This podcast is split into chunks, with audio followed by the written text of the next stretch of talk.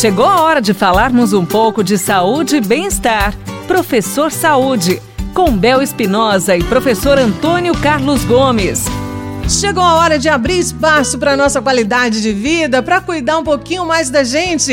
Claro, sempre com o apoio dele, professor Antônio Carlos Gomes, nos orientando como viver melhor. Oi, professor! Como vai? Hoje a gente vai falar um pouquinho em relação à atividade física nas tarefas domésticas, professor. Ó, que tema bacana. Esse é bem bacana, Esse né? Esse é bacana. Tem gente que usa bastante isso aí, né? Né? Mas... Quem fala que não trabalha em casa, fala Exatamente. sério, hein, professor? Mas, mas quando nós falamos dessas tarefas domésticas, Sim. hoje é, a coisa está acontecendo de tal maneira que tem pessoas que nem isso faz mais, né? Alguém faz para ele, né? E quando nós temos uma pessoa, por exemplo, numa casa de quatro, cinco pessoas, você tem uma que faz as tarefas domésticas, que é a secretária, aquilo que nós chamávamos antigamente de empregada e tal, significa que outras cinco pessoas vão se tornando cada vez mais sedentárias. Né? né? É então, o, o, cortar grama, né? o limpar a casa, é, enfim, os trabalhos, o, o fazer comida, isso tudo aí são atividades domésticas que provém a pessoa de se movimentar. Uhum. Então nem isso nós estamos fazendo mais, uhum. né?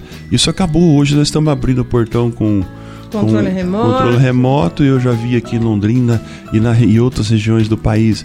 Eu vejo as pessoas abrindo já a cortina eletrônica, uhum. né? Eu vejo que as pessoas também agora já têm um dispositivo para apagar a luz do apartamento, da casa, uhum. somente em um botão, não precisa uhum. nem caminhar até a cozinha é para desligar a luz da cozinha, né? Então, olha o que está acontecendo conosco. Nós estamos partindo para uma falência de saúde. Eu digo falência porque a cultura é essa, uhum. E por outro lado, a política não, não, não prepara um país para isso. Porque quando se fala em cultura de saúde, não é construir hospital, é o contrário. Né? Construir é hospital é cultura de, de doença. É, então. Então nós temos que ter um, por exemplo, um Ministério da Saúde preocupado com a saúde. Na verdade, o nosso Ministério da Saúde hoje, para mim o nome tem que mudar, é Ministério da Doença. Ele virou Ministério do Covid.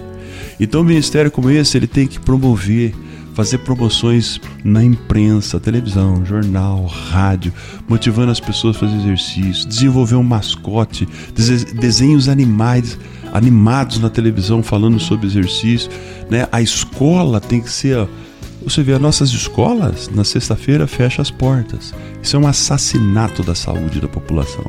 As escolas, no final de semana, não vai dar aulas é, do currículo escolar. As escolas precisam estar abertas porque lá tem quadra, lá uhum. tem professor, lá poderia ter um enfermeiro, lá poderia ter um nutricionista dando orientações para as pessoas. As universidades estaduais federais fecham na sexta-feira e abrem na segunda. É a maior estrutura para as pessoas prever saúde. Uhum. Quer dizer, olha quanta coisa. Então, as pessoas, primeiro, a população tem que ganhar cultura sobre isso, conhecimento sobre isso. Exercício é, não vou chamar que é o medicamento mas é um preventivo, é um preventivo de saúde de altíssimo claro, nível, né? Com certeza. Obrigada, professor! Você ouviu Professor Saúde, com Bel Espinosa e professor Antônio Carlos Gomes.